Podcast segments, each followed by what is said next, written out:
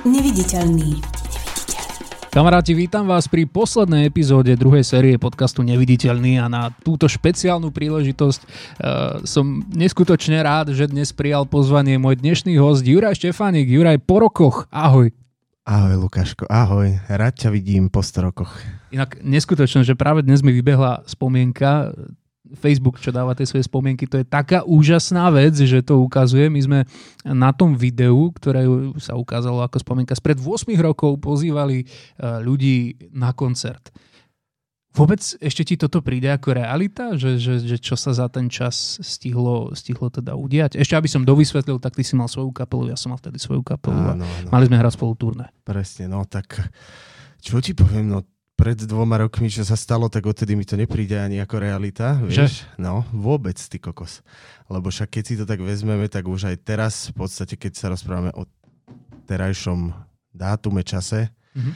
že už teraz v podstate začínajú nabiehať normálne tie koncerty, teda aspoň normálne, no vieš, ak to myslím. Že keď si si predstavil, že pred dvoma rokmi vypukla nám pandémia, nie a proste posledná vec bola tá, čo si myslel, že sa budú hrať nejaké koncerty, vieš. A už teraz malo by sa začínať hrať normálne. Nejaké opatrenia sú už pomimo a takto, ale mm, proste tí ľudia sú, vidíš to, podľa mňa cítiš to aj sám, však máme kamarátov spoločných, muzikantov a takto, každý ti povie, že to už není také, jak to bolo predtým. Teda aspoň ja to tak cítim, vieš. Ačkové kapely možno nie, Bčkové mm, áno, tam, tam predsa len tí ľudia prídu na koncerty, ale dobre, Bčkové kapely, to si teraz tak... Uh, no, takto no, som to zadefinovať hej, nechcel, hej, no. ale, ale asi rozumiem, čo chceš povedať, že ty teda momentálne pôsobíš v kapele z očí v oči a to nie je kapela, ktorá áno by bola šlapaná v váčkových rotáciách, v rádiách, uh, predsa len je to skôr o tých fanúšikoch toho, toho punk rocku, pop punku a podobne, čiže, čiže tí vaši skalní a asi na toto si narážal, tak vy to vidíte, že chodí naozaj menej ľudí na koncerty no, a že to menej prežívajú? Áno, určite. Určite je to cítiť. Je to cítiť hlavne, ja si myslím z toho dôvodu, že ľudia proste um, prestali keby mať potrebu chodiť niekde. Uvedomili si hmm. cez tie dva roky, že vlastne nikde nemusia chodiť. Vypočujú si všetko cez eh, streamovacie nejaké portály, Spotify, pozrú si na YouTube videá, koncerty, liveky, ktoré takedy boli. Hmm. Vieš, ľudia zase sa aj boja chodiť niekde.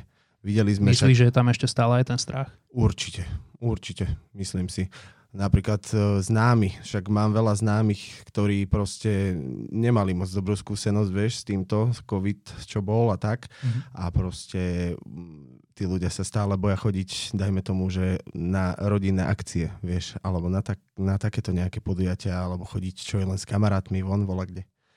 Takže je to také, no, cítiť to, určite to cítiť. Inak e, dobre, že si to hovoril o tom, ako ľudia strátili potrebu, lebo toto je podľa mňa dôležité na tom celom, že, že ako tú potrebu vlastne ako dostať naspäť. Podarí sa to vôbec? Lebo ja si to všímam na niečom takom, ako je treba z donáška jedla.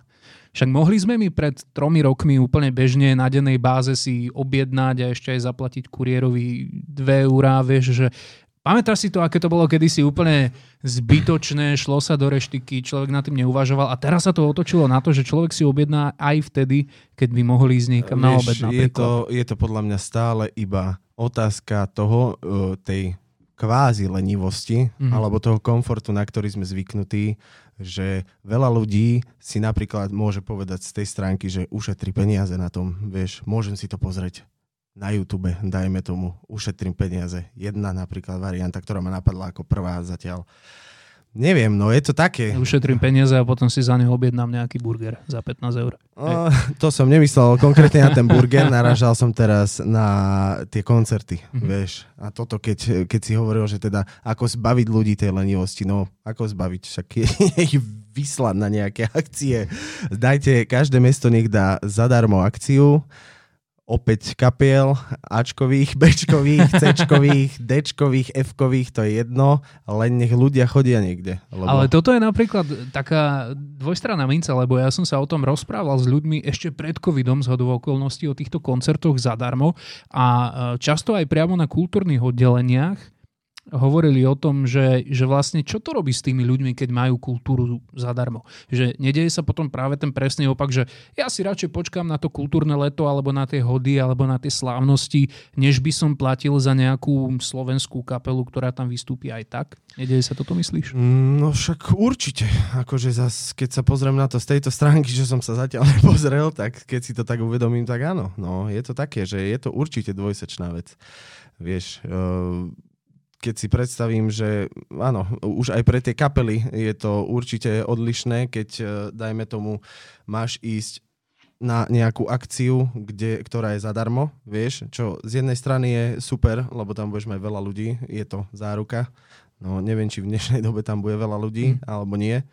Ale zase keď e, majú ísť kapely na tento koncert, e, ktorý si dajme tomu organizujú sami, vieš, zase je to z tej stránky že wow, idem niečo si zorganizovať uh, a je to také, že motivuje ťa to, ale potom zistíš vlastne, že že jak to je? Ja neviem, či by som sa do takéhoto niečoho pustil, vlastne keď sa pokúsim vcítiť do kože 15-ročných uh, uh, deciek, ktoré teda majú kapelu a idú robiť koncert, tak ako sme to robili no, kedysi presne, my, s tým, presne. že sme vôbec nevedeli nič o marketingu. Skrátka, tá doba, ktorá nebola tak dávno, bola taká jednoduchá, že si urobil plagáty, vylepil si ich po meste, často na čierno, ospravedlňujeme sa mestská policia, ale ľudia to videli, vstupné bolo 2 eurá, kapely hrali 3 úplne začínajúce a prišlo 300 ľudí. Tomu ver. Predstav si, že my keď sme v 2013, akorát sme sa o tom rozprávali, to bolo, že sme išli prvé turné spoločné, že bod omilu, ranná nevoľnosť, fishing strip. A keď si predstavím, že ja som mal 16 rokov a podujal som sa na organizovaní, ja, ja neviem, koľko tam bolo, 5, 6 alebo od 5 do 10 akcií po celom Slovensku, kde prišlo 150-200 ľudí na každú akciu, tak to je pre mňa dneska, že proste nereálne. Nereálne. Áno, áno, vôbec rátať ne... s tým, že tí ľudia prídu, vieš, že, že, že aj je celkovo nejaká bezpečnosť v tých kluboch, ako tie kluby boli ochotné pomáhať, dať zvukára, vyplatiť. Tá finančná zodpovednosť, že si si nemohol dovoliť vlastne zorganizovať akciu a potom nezaplatiť. Presne. Lebo si mal 15 rokov a skrátka ten majiteľ ti mohol zlomiť väz, hej. hej skrátka, malo to svoje výhody a nevýhody. Áno, zavolal by si mamke, došla by vyplatiť zvuk. Málo, jasné, ale pros, no, keď, keď si tak vezmem, bohužiaľ, no, tá doba už není taká uh, jednoduchá, ako bola. Po... Ja mám pocit, že sa vracame k takej diskotékovej dobe a to nechcem povedať, že je niečo zlé. Náš kameraman Matúš, ktorý za objektívom, často dáva fotky uh, z party po celom Slovensku a, a mám taký dojem, že ak máme v niečom nádej, tak je to to, že e, tí mladí ľudia sa chcú opäť baviť. Lebo však predstav si, že by si na strednej škole prišiel o dva roky uh, možností sociálneho vyžitia so svojimi spolužakmi a musel by si sedieť doma. Veď to musí byť strašná medzera, ktorú potrebuješ zaplniť ešte narýchlo sa nasytí toho mladého života, tak podľa mňa ľudia asi časom zás budú chcieť začať. Určite, určite. Ale tak vidieť to dneska aj na akciách e, iných žánrov, alebo skorej si myslím takých populárnejších a mainstreamových, ak to nazvať podľa týchto nových termínov, a vidieť, vidieť to na, dajme tomu, diskotékach v ministri, dajme tomu, alebo repových koncertoch, mm. alebo proste takýchto podujatiach, čo my ako pankáči a starí harcovníci v týchto, v týchto štýloch, no moc uh, sa to zatiaľ nejako neukazuje, ale mám, a určite stále verím a dúfam v to, že to príde znova. Inak tak. je dobré, že si spomenul názvy našich kapiel niekdejších. E, ja sa dovolím teda povenovať hlavne tomu vážmu e, v e, kapela, v ktorej si začínal, ale respektíve dlho fungoval, Rana nevoľnosť. Uh, nielen to, že, že ten názov veľmi nekorešpondoval s tým, čo ste hrali, lebo hrali ste skrátka dobrý uh, rok, ak to takto môžem nazvať. Nebolo to uh, nič uh, na štýl nejakej vtipnej muziky alebo nič, čo by niečo parodovalo. Ale názov bol aký bol. Logá sa zase napríklad u nás kreslili tak, že viem, že kamož nám prvé logo, tuším, namaloval na až štvorku na výtvarne a potom sa to oskenovalo a, a skrátka celková tá nejaká grafická gramotnosť, aj, aj názvová, marketingová, vo všetkom sme boli úplne takýto maličkí. A teraz ja mám pocit, že kapela ešte len len začína a už má booking manažera, už má Instagram napumpovaný, už vedia, ako si platiť sociálne siete, už vedia všetko, možno okrem toho samotného hrania. Je to tak, je to 100% tak, jak vravíš. Dneska už ja neviem, nechcem, nejdem ani menovať, ani nebudem nič hovoriť takto, že konkrétne budem sa iba odvíjať od takých faktov, ktorých som si zažil ja na vlastnej koži, že my sme začali v podstate takým spôsobom, že mne povedal kamarát, že poď s nami hrať a na druhý týždeň som bol v skúšobni a proste jediné, čo sa robilo, sa hralo. Dneska podľa mňa mladé kapely aj, alebo interpreti hoci čo idú skôr do toho už viacej takou vypočítavejšou možno cestičkou, mm-hmm. vieš, mm-hmm. že no dobre, tak teda idem si spraviť e, projekt, znamená, že založím si Instagram, založím si Facebook, vybuchám si nejaké dizajny, nejaký vizuál, takto, napíšem, že pripravujem niečo, že už čoskoro a toto je napríklad podľa mňa pri týchto nových interpretoch, a tiež hovorím, že nejdem menovať, ale proste je to tak, že ešte nemá ani nič vydané, ani nič vymyslené v podstate, ale už sa prezentuje nejako, že toto som ja, počkaj na mňa, Vieš. Ale aby sme teraz úplne že neobviňovali všetkých, čo sa vyberajú týmto smerom, tak uh, možno zaujímavé je aj to, že vezmi si, aké sú teraz nároky. Hej, to, že vtedy ľudia prišli na kapely, ako sme boli my, ktoré nepodávali žiadne profi výkony, ale skrátka eh, bola tá žiadza chceli sa baviť, hej, chýbalo im to, chceli prísť. Som to tak štúrovsky povedal. Žiadza, ináč sa som v živote nepočul tento termín.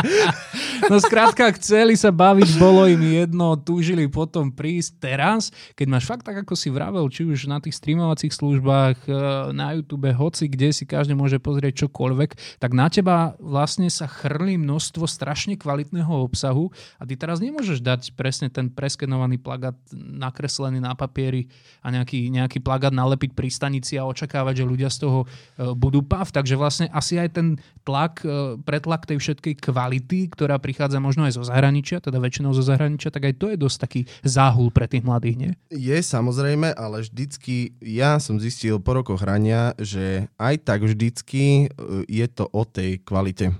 Že keď príde niečo fakt naozaj kvalitné, čo stojí za vypočutie, nemusí to mať neviem aký marketingový boost, keď to bude dobré, chytlavé, ľudia si to zaspievajú proste vždycky. Ide o to, že aj tak musí byť pod tým niečo niečo podpísané, vieš, že... Že, že ten talent si tú cestu skrátka nájde. Áno, presne, presne mm. tak som to chcel povedať. Ono, v podstate, ja som sa odrazil od toho, že mal si kapelu Rana nevoľnosť, e, teraz teda z očí v oči, ale stále som zabudol povedať tú jednu asi najdôležitejšiu vec, že ty si bol úplne, že od decka mimoriadne talentovaný a fakt dobrý gitarista. Uh, ja som si ťa zafixoval tak, ako chalana, ktorý na pódiu, uh, teda ty si bol veľký už keď si mal, asi, asi už keď si sa narodil, ale ktorý na pódiu velikánsky, s takým úsmevom strúhal také vyhrávky a také sola, že, že bola radosť počúvať to, radosť sledovať to a šla z toho taká pozitívna energia. A v podstate toto ty si si preniesla do svojho pôsobenia teraz v zoči v oči. E, vy ste kapela, ktorá e, veľmi vybehla ešte v časoch, keď ty si tam nefungoval. Vtedy sme my ako kapely s nimi hrávali na ich turné a teraz trošičku e, tá doba tých karovaných uh, košielok a šiltoviek, hej, toho, toho žánru, na ktorom sme my možno vyrastli, tak teraz je to preč. Ako to pociťujete možno aj na tých koncertoch a celkovo na nejakých reakciách mm. ľudí na novú hudbu? Dal si ma cez eh, veľa informácií teraz, takže začnem od začiatku. Jak si začal s tým, že už ani neviem vlastne, s čím si začal. Aký a... si super. Áno, presne s týmto, takže nikdy som o sebe si nemyslel, že som dobrý gitarista, pretože vždycky môžem byť lepší, určite, určite je to tak. A veľký som bol od vždycky, to máš pravdu, odkedy ma poznáš, tak som hovátko. a Áno, presne. O, no vlastne aj ten prestup do z očí v oči, no pre mňa to bolo presne také, jak si vravel, že my ako m, malé deti, môžem to tak povedať, mladí ľudia, 15 rokov sme mali, 16 a uh, skákal som v pekárni v prvom rade na akciách ešte, že Kvasfest a takéto veci, čo boli. Pekáreň, aby sme domys- dovysvetlili áno. pre ľudí, ktorí nie sú z Nitry, tak to je tam taký legendárny rokový klub. Áno, áno, taká pivnička fajnová. ale výborný klub, výborný inač. No a proste tak to bolo, no. Skákal som v prvom rade a myslel som si, že ježiš, to by bolo tak super zahrať si vola kedy s takouto kapelou alebo v takej byť kapele. No a strihol pár rokov a, mm. a vlastne nejaký taký ten môj sníček sa splnil a poslednú vec, čo si vravel, tak to absolútne. Ten samotný skok, vieš, keď si prišiel do zoči oči a videl si, že trošku sa zmenila tá doba, zmenili sa tie trendy a že už nie je také jednoduché s týmto typom hudby preraziť. Je to tak, není to vôbec jednoduché v dnešnej dobe. Mm, je to iba o tej, podľa mňa, konzistencii, že hrať, hrať, hrať a je to stále iba o tom, že aby si hral. A uh, už, uh, vieš, sú nejaké... Jak by som to povedal, sú už tieto kapely, ako dajme tomu my, ako boli e, Paranoid a takto, že zaškatulkovaní v nejakom štýle, vieš, že e, akože ľudia to tak vnímajú. A e, ja si myslím, že treba prinášať do tej hudby aj pop-punkovej, aj takéto, čo sa hrávala dakedy, jak si povedal, že doba karovaných košiel, tak karovaní košielkári, tak musí sa tam priniesť niečo z iných štýlov. Netreba sa tomu vôbec vyhýbať, vieš, že Uh... Hlavne zakarované košele sa vôbec netreba hambiť. Presne. Karované košele forever. Ja som ich nosil, uh, ešte aj ich stále nosím. no ono je to ťažké, pretože človek si vypočuje pesničky, s ktorými ako keby sa mu vrátia myšlienky. Uh, je to vždy taký, vždy je to trošku taká, jak by som to povedal, no nostalgia, skrátka nostalgia. Hej, a povie si, že OK, doba sa zmenila a na druhej strane je to vôbec zlá vec? Však tak uh, všetko sa asi posúva, mení. Vie si vôbec predstaviť, že by si bol v tom koncertnom nasadení a že by fungoval taký ošiaľ, ako kedysi pred povedzme ešte takými šiestimi rokmi, kedy z oči oči bežne vypredávalo klub za klubom a, a na festivalových pódiach tam bolo kopec ľudí? No, vedel by som si to predstaviť, bola by to krásna predstava, ale uh, sám si povedal, doba ide dopredu, uh, my všetci ideme dopredu a je to tak, jak to je, no. Človek s tým nič nespraví. Zas, ale druhá strana je taká, že človek nikdy nevie, čo sa vráti Presne naspäť. tak, tie trendy Dnes, sa stále točia. Čiže, dneska čiže to vlastne... sám vidíš napríklad na takých popových artistoch ako je Weekend, mm. že, že idú zase tie 90s, vieš, znova napríklad. Skrátka ale... si chcete držať tú svoju tvár a čakať, kým určite, sa doba vráti. Určite, samozrejme. Mm. Nehovorím, že čakať, dokým sa doba vráti, o to nám nikdy ani nešlo. Ide nám okay. o to, že nás to baví hrať. Stále nás to baví proste. Stále ja neviem, neviem si predstaviť, čo by som, vieš, robil cez leto. Neviem si predstaviť, že cez leto by som nešiel odohrať aspoň 10 akcií. Mm-hmm. Už by to bolo pre mňa také, také nesvoje, vieš, mrle by ma žrali doma. A ako ste sa vlastne posunuli ako ľudia za ten COVID s chalanmi? Lebo vy máte tú výnimočnú vlastnosť, že sa ako kapela stretávate, aj keď sa nehrá, takže mohol si to celé sledovať, boli ste stále v kontakte. Eh, čo sa s vami udialo? Čo spravila tá prestávka koncertná, vynútená? Uh, tak uh, z, u niektorých to spravilo deti napríklad. A u niektorých to spravilo to, že zleniveli ešte viacej, ako boli leniví, napríklad ja. Takže tak, no vyformovalo nás to, uh, si myslím, že viacej v tom, že sme si uvedomili, že vlastne to hranie je, nie je o nejakých peniazoch a o nejakých takýchto veciach finančných a vidinou zarobiť, ale myslím si, že je to stále o tom, že sa proste máme radi, že nás to baví, že sa spolu stretávame, že sme super partia čo sa uh, nevidí podľa mňa každý deň v hudobnom priemysle a proste toto, toto, že nás to celilo. Ako vlastne reaguješ na to, že v súčasnosti je aj mimoriadne ťažké sa dostať niekam ďalej, než si? Lebo však toto je niečo, čo napríklad si dokázala kapela sama uh, urobiť, keď sa prenesieme o tých, dajme, že o 10 rokov dozadu a vtedy príklad sociálne siete, úplné začiatky, to, čo si tam zdieľal, to šlo úplne krásne, organicky, nemusel si do toho sypať reklamy, ľudia to videli, ešte predtým MySpace, Benzone, mm, no, takéto, takéto lahôdky, to kde ľudia dobrovoľne vyhľadávali obsah, áno, áno. pesničky, zaujímalo ich to, nové kapely chceli. A teraz vlastne naozaj bez toho silného potlačenia, pokiaľ nepríde s niečím naozaj výnimočným, ako si povedal, že, že keď je niečo ako veľmi, veľmi, veľmi kvalitné, tak si to tú cestu nájde, tak je to veľmi ťažké. Je to také zasekané, alebo nemáš ten pocit? Mám, vieš čo, mám tento pocit. Uh, stále musíš niečo ponúknuť tým hmm. ľuďom, aby, aby to sa niekam vôbec dostalo, vieš. Mne sa inak páči, že vy ste nikdy nešli tým štýlom, že poďme robiť nejakú uh, jak by som to povedal, nejakú fantastickú kampaň a poďme tvoriť nejaký virálny obsah a poďme, poďme robiť niečo iné, než sme, že vždy ste robili v prvom rade muziku. A ty aj si z muzikantskej rodiny, ja sa nechcem tomuto dlho venovať, môžeš, môžeš, lebo, lebo viem, že, viem, že uh, si to nemával rád, keď ti to pohode. ľudia plieskali o čelo. Ale Už som sa cez to preniesol. Ty si teda syn uh, uh, s rovnakým menom, takisto Juraj, gitaristu Horky, že slíže, Juraj Štefanika. A teda je niečo iné mať otca, ja neviem, operného speváka, dirigenta, zvukára a je niečo iné mať otca v kapele, ktorej texty si spieva, že komplet celé Slovensko a spieva si ich na chatách, v baroch, na oslavách, proste, že je to žúrovacia, pozitívna, proste mega influencerská kapela, ak by sme je, to takto mohli jasné, nazvať. Jasné. Ako si s tým vyrastal?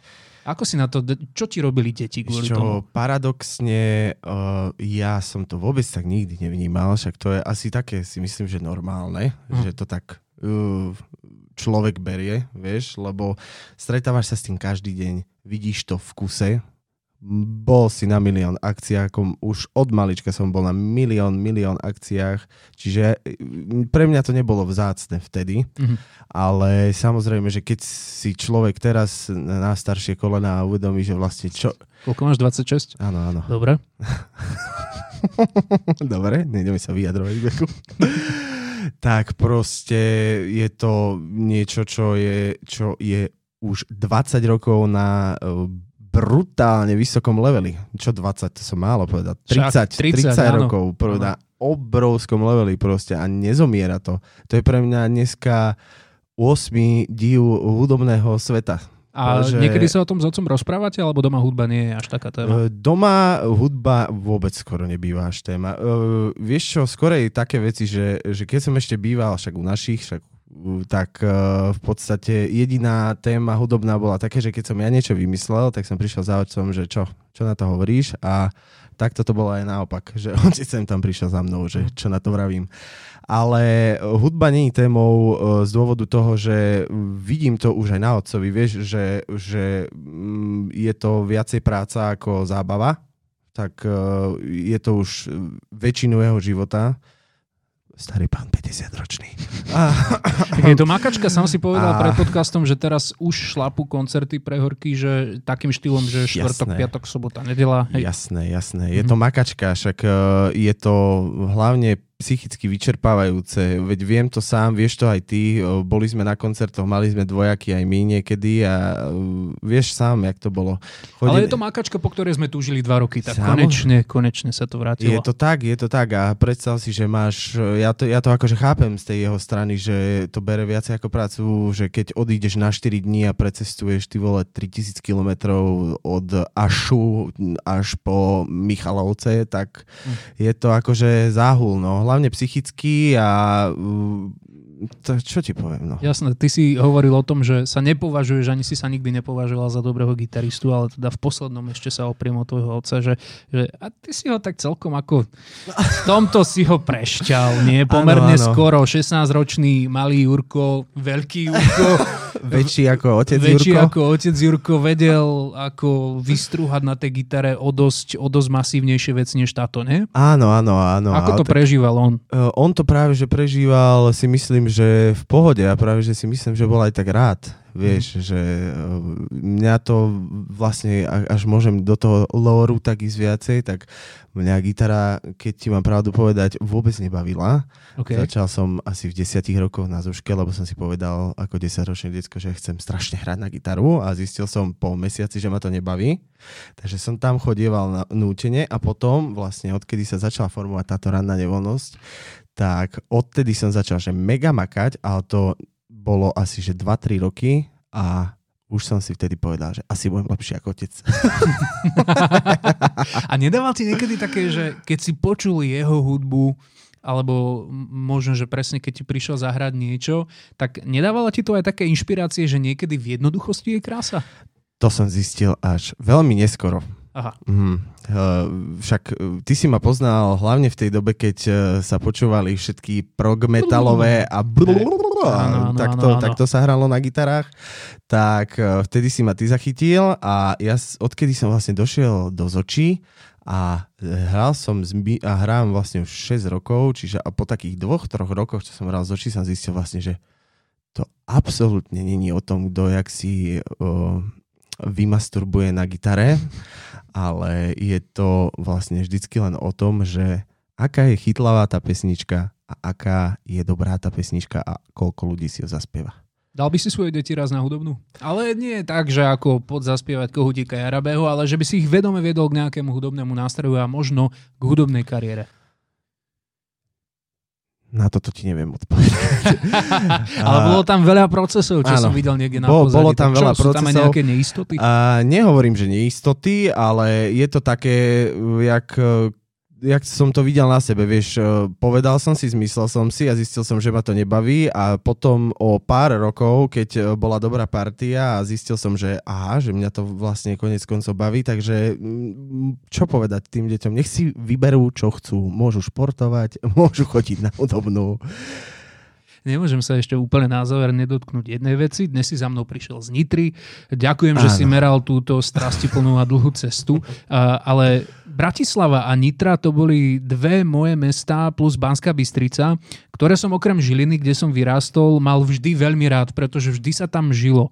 E, Nitra bola najmä teda taká, názvem to, že roková alebo žúrovacia, e, aj kvôli študentom a študentkám. Piatkové vec, e, noci vo Franky Klabe boli také akože dosť legendárne. Ako sa to tam celé zmenilo teraz odstupom času? Tak ti poviem, že čo sa týka tejto rokovej scény a všeobecne koncertového feelingu môjho z mesta Nitra skapalo to. Uh, není vôbec žiaden nejaký väčší priestor na hranie.